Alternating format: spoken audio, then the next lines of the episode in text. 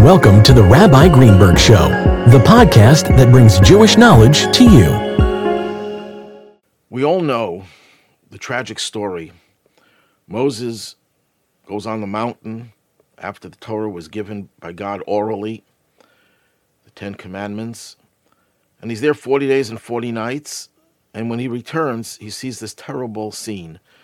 The Jewish people who thought Moses wasn't going to return create a golden calf, and some of them even began to worship it 40 days after they were told, Don't have any other gods.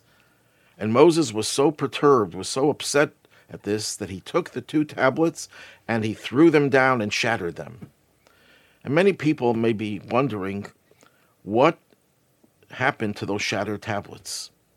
And why is it important for us to know that? Because many of us could say that they are also shattered.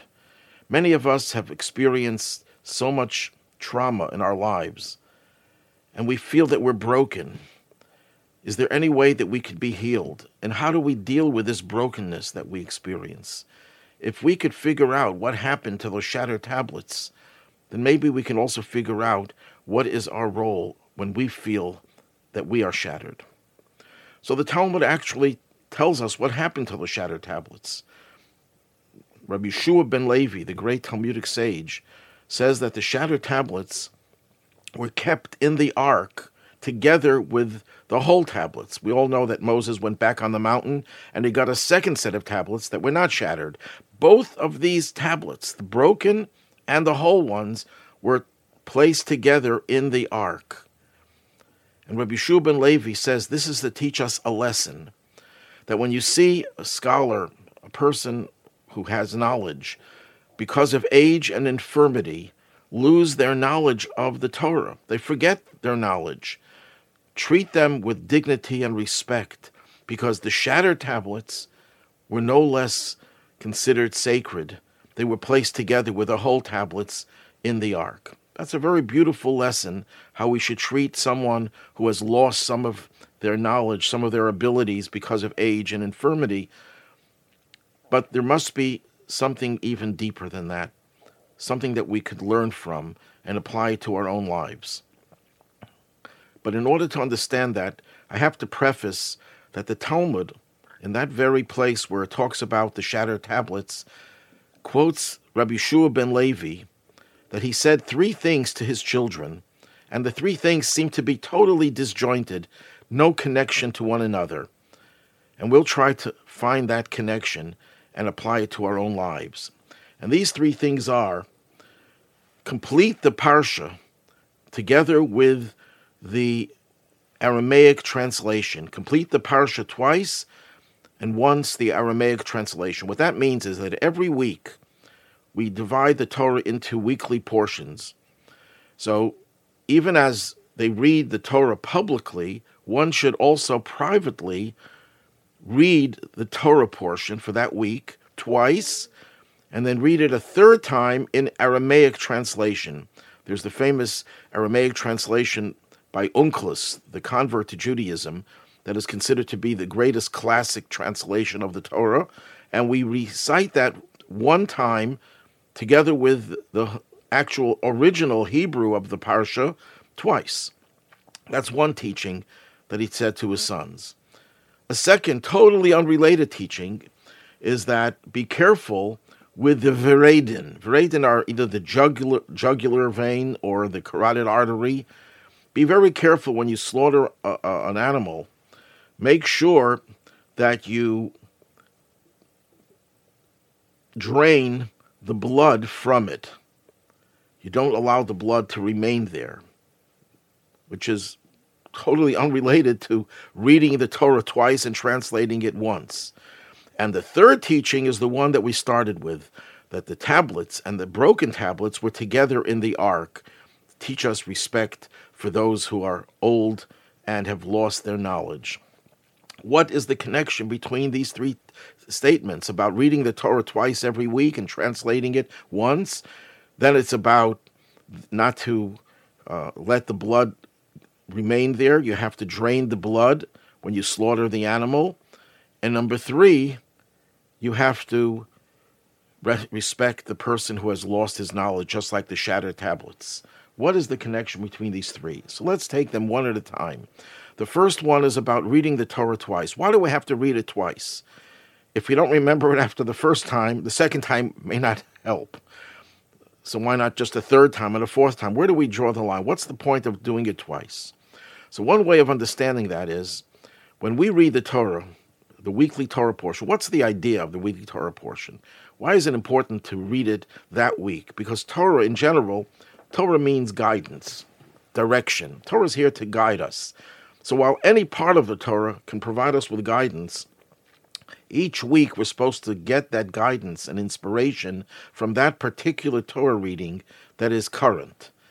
So we have to gather the knowledge of that week's Torah portion and apply it to our lives. But we, we have we have two problems, two opposite problems. The first problem is that very often when we read things, we read it from our perspective. We color whatever we're reading with our own preconceived notions and thoughts. So, what good will it be to read the Torah if we're reading it the way we want to read it, the way we understand it, which is not really what God had in mind. So it won't give us any direction. It might even cause us to go astray. So that's why we read the Torah twice, because even if at the first time, at the first blush, it's only natural for us to read it with our own preconceived ideas and to color it with our own personal biases. Then we read it a second time and we recognize that the second time is there to strip the Torah's teachings from our preconceived ideas and try to see what is God telling us. No biases, no personal biases.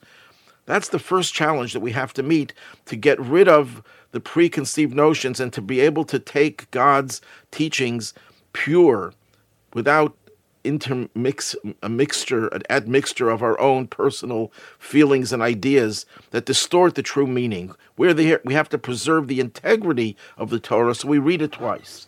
But then we have the second challenge. The second challenge is that very often we find that the Torah in its purest form doesn't resonate with us. It doesn't relate to us. We can't see its relationship with our needs living in the 21st century. And the Torah that we read today is the same Torah that we read a year ago and a hundred years ago, a thousand years ago, and 3,300 years ago when it was given. So, how do we make sure that the Torah relates to us, that it resonates with us? That's why we read the translation, the Aramaic translation. The idea of the Aramaic translation was to take the purity of the holy tongue and the message that the Torah conveys on a high divine spiritual level and to bring it down into our consciousness so that it relates to us, that it resonates with us. So that's the first teaching of Rabbi Yehoshua ben Levi that it's important that Torah does have an impact on our lives by guaranteeing and creating this balance between preserving the integrity of the Torah and at the same time making the Torah accessible to us and relatable to us. This is a very difficult, delicate balancing act, but that's the challenge because we want Torah to change us. We want Torah to uplift us. We want Torah to sanctify us. It has to be the pure teachings of the Torah, but then translated in a way that it could relate to us. Just like when we teach little children and you teach them about theological matters, you're not supposed to distort those matters, but you have to bring it down to the level of the child. Well, we are all like little children in relative to the majestic teachings of the Torah, so it has to be pure with its full integrity and it has to resonate with us. Then we get to the second teaching about when they slaughter an animal, the blood has to be drained. You can't allow the blood to stay there. What does this mean and how does it relate to us? So the answer is that yes, Torah is divine knowledge given to us that uplifts us, that refines us, that makes us pure and holy. But then that's what God sends down to us. We have to then reach down and elevate ourselves and the world around us. We have to not just rely on the teachings of the Torah that come from above, come from on high to affect us, we have to take the te- the the world in which we live starting with our own bodies and then our own property and the world and our environment and elevate it. And how do we do that? That's the process of shchita. Shchita, which literally is translated as slaughter, actually comes from a root that means to pull up. We have to pull up the world. Every time we do something positive with any part of the world in which we live, we elevate that world. So when we do a mitzvah, you put on tefillin, for example, you're taking the leather of the animal and you're elevating it. When you give tzedakah, you give take a coin and give it to a poor person. You're taking that coin and you're elevating it. And very often, in the process of elevating ourselves, we get caught up with the physical aspects of our lives and we're full of passion for the physicality, for the materialistic aspect of our existence.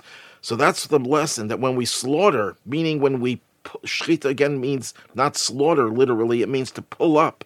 When we try to elevate the world around us, we're in this physical world, we have to make sure that we get rid of the blood, which symbolizes passion, that we take our enthusiasm out of the materialistic aspects of the world and place it in the spiritual realm.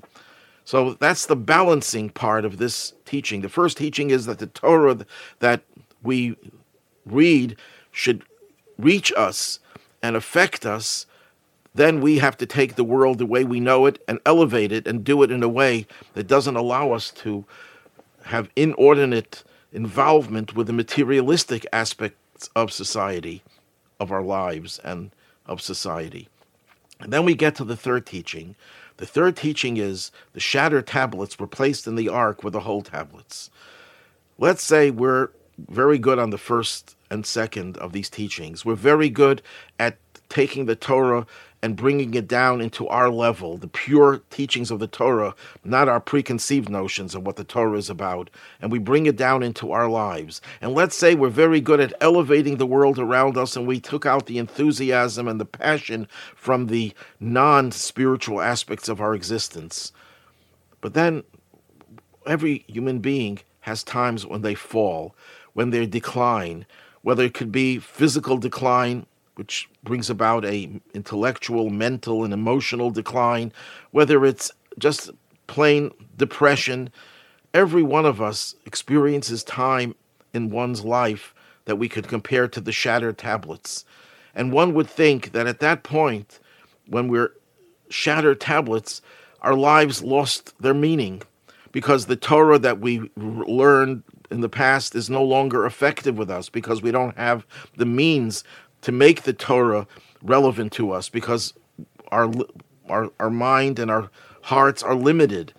We don't have the ability to elevate the world and to take the blood out of the materialistic aspects of the world. We're really very down spiritually speaking, which sometimes comes along with being down emotionally, being depressed.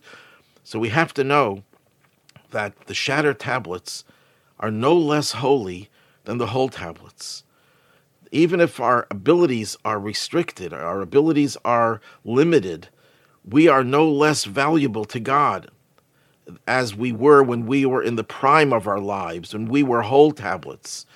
And especially as we live in exile, exile by definition is a time when we're shattered. Because even in the best of conditions in exile, we do not have the holy temple. God's presence is not fully revealed. So we're like shattered tablets. And in this mode of shattered tablets, we have to know that every mitzvah we do, even if it's limited, limited in our ability to put all of our energy into it, even if we're not capable of understanding Torah to the fullest degree, we're shattered tablets. But our shattered tablets, considering the circumstances that caused us to be shattered because we're in exile, is placed together with the whole tablets. God treasures it because tablets, what are tablets? that Moses brought down from Sinai. God etched the Ten Commandments into those tablets. That means that you can't erase them. They're etched into us, to our consciousness. Once the Torah was given to us, and once we study Torah in particular, and once we observe the commandments, God and His teachings are engraved in our souls, and we can never get rid of it. So, though it may seem that we are shattered tablets, we never lost our integrity as possessors of God's teachings that give us light and life and will ultimately break through the last barriers of exile and bring us the final redemption when the shattered tablets will be made whole again.